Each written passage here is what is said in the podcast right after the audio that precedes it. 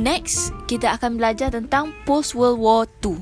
Tadi kita dah belajar post World War One. Uh, selepas Perang Dunia Pertama macam mana pembangunan uh, undang-undang jenayah antarabangsa ni. Jadi kita nak tengok pula bagaimana pembangunan uh, undang-undang jenayah antarabangsa selepas Perang Dunia Kedua. In contrast to the Turkish Military Tribunal and the Leipzig Court, the International Military Tribunal (IMT) was established through the London Agreement signed between the World War II Allied powers in 1945. Jadi dia berbeza dengan Turkish Military Tribunal dengan Leipzig Court dekat Jerman tu.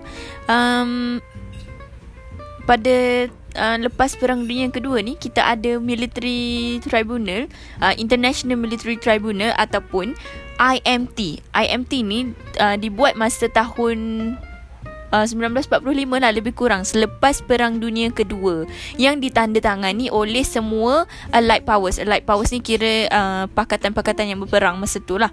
The International Military Tribunal ataupun IMT was established to prosecute those responsible for ordering and conspiring in the commission of aggressive war, war crimes and crimes against humanity as crimes prohibited under customary international law. International Military Tribunal ataupun IMT tadi dibuat untuk um, menyabitkan kesalahan mana-mana mana-mana pihak yang bertanggungjawab dalam uh, mengarahkan atau berkonspirasi ataupun berpakatan untuk menyebabkan kekejaman semasa peperangan tersebut. Uh, yang menyebabkan kekejaman terhadap kemanusiaan dan juga jenayah-jenayah yang dilarang di bawah undang-undang uh, customary ataupun undang-undang adat customary international law. Okey, dalam post post World War II ataupun selepas Perang Dunia Kedua, pembangunan international criminal law ni kita boleh tengok dengan uh, kita boleh tengok ada beberapa kod yang ditubuhkan iaitu yang pertama sekali the Nuremberg International Military Tribunal. In, uh, Nuremberg International Military Tribunal uh, ni uh, sebenarnya the Allies initially issued a declaration in Moscow in 1943 which promised punishment for Axis war criminals but stated that this was without prejudice to the case of the major criminals whose offences have no particular ge- ge- geographical location and who will be punished by a joint declaration of the government of the Allies.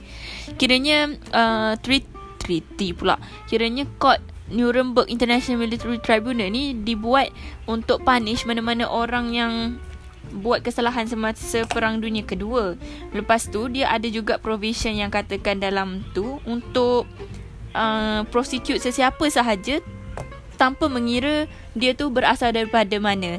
Tak kisah uh, kalau dia bukan dia tak berkait dalam negara yang terlibat tapi kalau contoh dia memberikan arahan berkonspirasi jadi dia pun boleh disabitkan kesalahan di bawah uh, di dalam bidang kuasa mahkamah Nuremberg ni Nuremberg International Military Tribunal The agreement for the prosecution and punishment of major war crimes of the European Axis and establishing the Charter of the International Military Tribunal was formally adopted on 8 August 1945.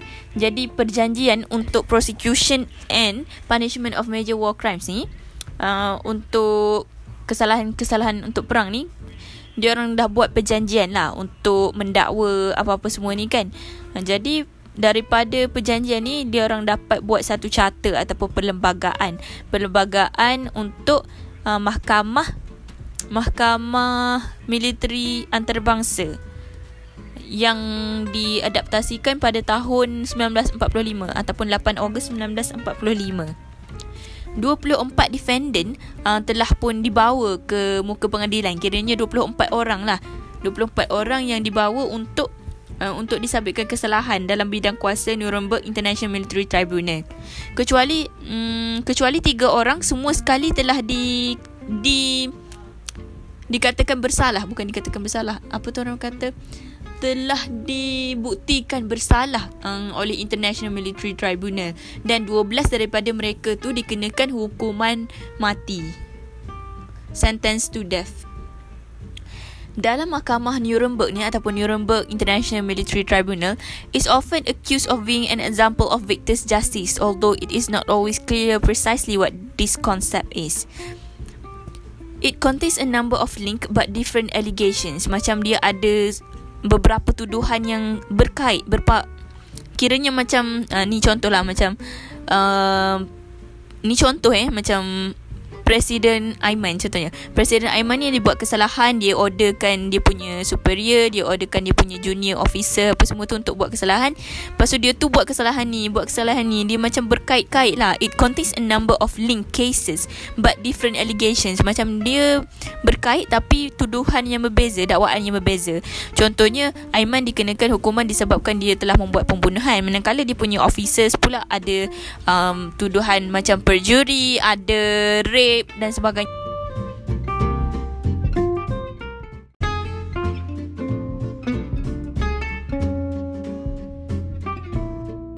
It was argued that the trial itself is not fair in particular.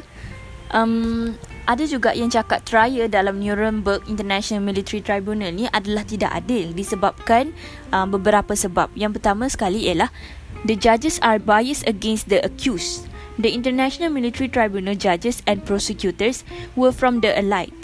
Kiranya um, hakim-hakim dan juga pendakwa raya dalam kes yang bawah International Military Tribunal ni semuanya dia bias terhadap orang yang tertuduh.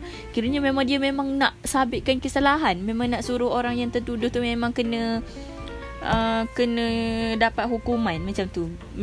Mereka punya mindset tu memang dah nak nak pastikan orang yang dia orang tuduh tu memang memang dapat hukuman.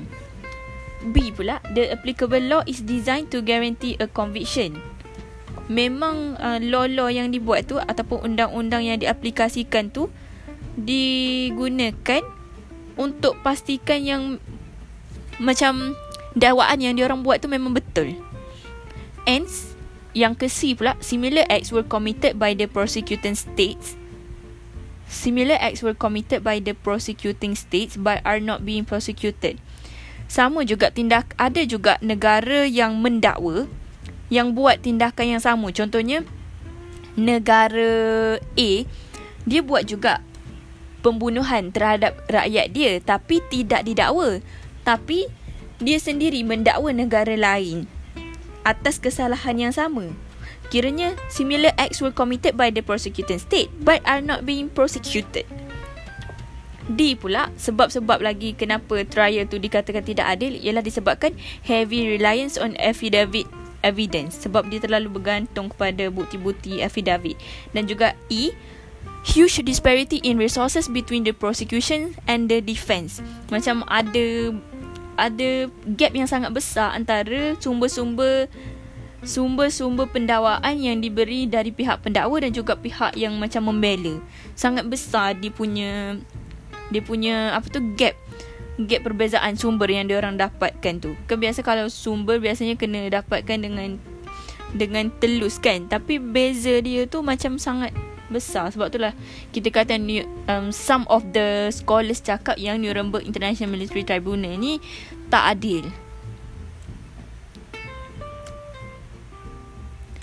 Seterusnya pula, kita pergi dekat Tokyo International Military Tribunal. Tadi kita dah bercakap tentang Nuremberg International Military Tribunal. Ni kita pergi Tokyo International Military Tribunal pula. Dalam Tokyo Military uh, Tribunal, Tokyo International Military Tribunal, for the Far East, Tokyo International Military Tribunal was set up in January 1946. Dia dibuat pada tahun 1946, bulan Januari, by a proclamation of General Douglas MacArthur. MacArthur's action were authorized by powers granted to him by the Allied State as Supreme Commander to implement the Potsdam Potsdam Declaration, Principle 10 of which promised stern justice for war criminals. Jadi MacArthur ni dia MacArthur ni dia telah membuat satu uh, dia telah macam cuba untuk membuat court lah. Bukan cuba untuk membuat court. Kiranya dia cuba untuk menggunakan kuasa yang diberikan kepada dia oleh Allied States sebagai Supreme Commander to implement the Potsdam Declaration. Dia nak gunakan nak uh, nak mengimplementasikan uh, deklarasi Potsdam tu. Dalam deklarasi Potsdam tu dia ada 10 prinsipal, principle 10 of which promise stern justice for war criminal. War criminal yang mana menjanjikan keadilan untuk uh, penjenayah penjenayah yang membuat membuat kesalahan semasa perang. In contrast to the International Military Tribunal, General MacArthur appointed judges from different countries, including ASEAN countries, to preside over the proceedings against the Japanese in addition to judges from the Allied powers. Berbeza dengan mahkamah dekat International Military Tribunal yang Nuremberg tadi, kalau Tokyo International Military Tribunal ni dia ambil judges ataupun hakim daripada negara-negara yang berbeza, termasuk negara ASEAN dan juga negara-negara pakatan tu uh, untuk melakukan proceeding tu against the Japanese in addition to judges from the Allied powers. Walaupun uh, sebenarnya Tokyo International Military Tribunal ni diharapkan untuk menjadi efektif kan untuk charge sesiapa yang membuat kes semasa perang tu tetapi uh, dalam Tokyo International Military Tribunal disebabkan kita ada judges daripada Asia yang menggunakan bahasa-bahasa lain jadi apa-apa kes yang dibicarakan dalam kes uh, dalam Tokyo International Military Tribunal ni dia jadi lambat Sebabnya um, dia jadi lambat sebab dah terpaksa kena translate dulu bahasa bahasa yang digunakan sama ada dalam bahasa Perancis, Rusia, um, Cina. Kita terpaksa kena translate dulu dalam bahasa English macam tu. Jadi perbicaraan jadi agak lambat. The huge trial began with the submission of the indictment to the tribunal on 20, 29 April 1946 perbicaraan yang pertama dibuat pada 1946 untuk Tokyo International Military Tribunal. The indictment in 55 count charged the 28 defendant with crimes against peace and attendant conspiracies, war crimes and murders, the last on the basis of a prosecution theory that all killings, including those of combatants in an unlawful war, were murders. Jadi semua dakwaan-dakwaan dia buat uh, ada 55 semuanya. Uh, dan uh,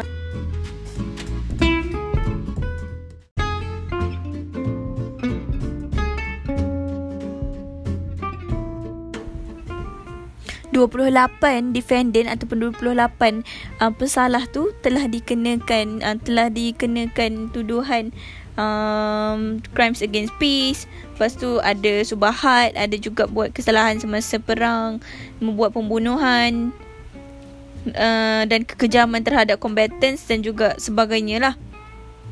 The trial lasted nearly two and half a years.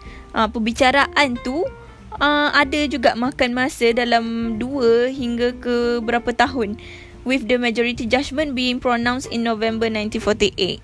Jadi uh, beberapa uh, perbicaraan tu diumumkan uh, diumumkan pula kiranya dia punya decided cases tu pada 1948. Padahal uh, start berbicara tu start pembicaraan tu start tahun 1946 lagi. The judgment found all the accused that remain before the International Military Tribunal at the time of judgment guilty, although not on all the counts which which uh, with which they had been charged. Jadi semua yang telah dikenakan tuduhan tu semuanya bersalah walaupun bukan di atas semua count yang dia orang dah dikenakan tu. Tapi semua yang masuk dalam Tokyo International Military Tribunal tu di mm, di dibuktikan bersalah. It sentenced seven defendants to death. Uh, tujuh orang uh, dikenakan hukuman mati.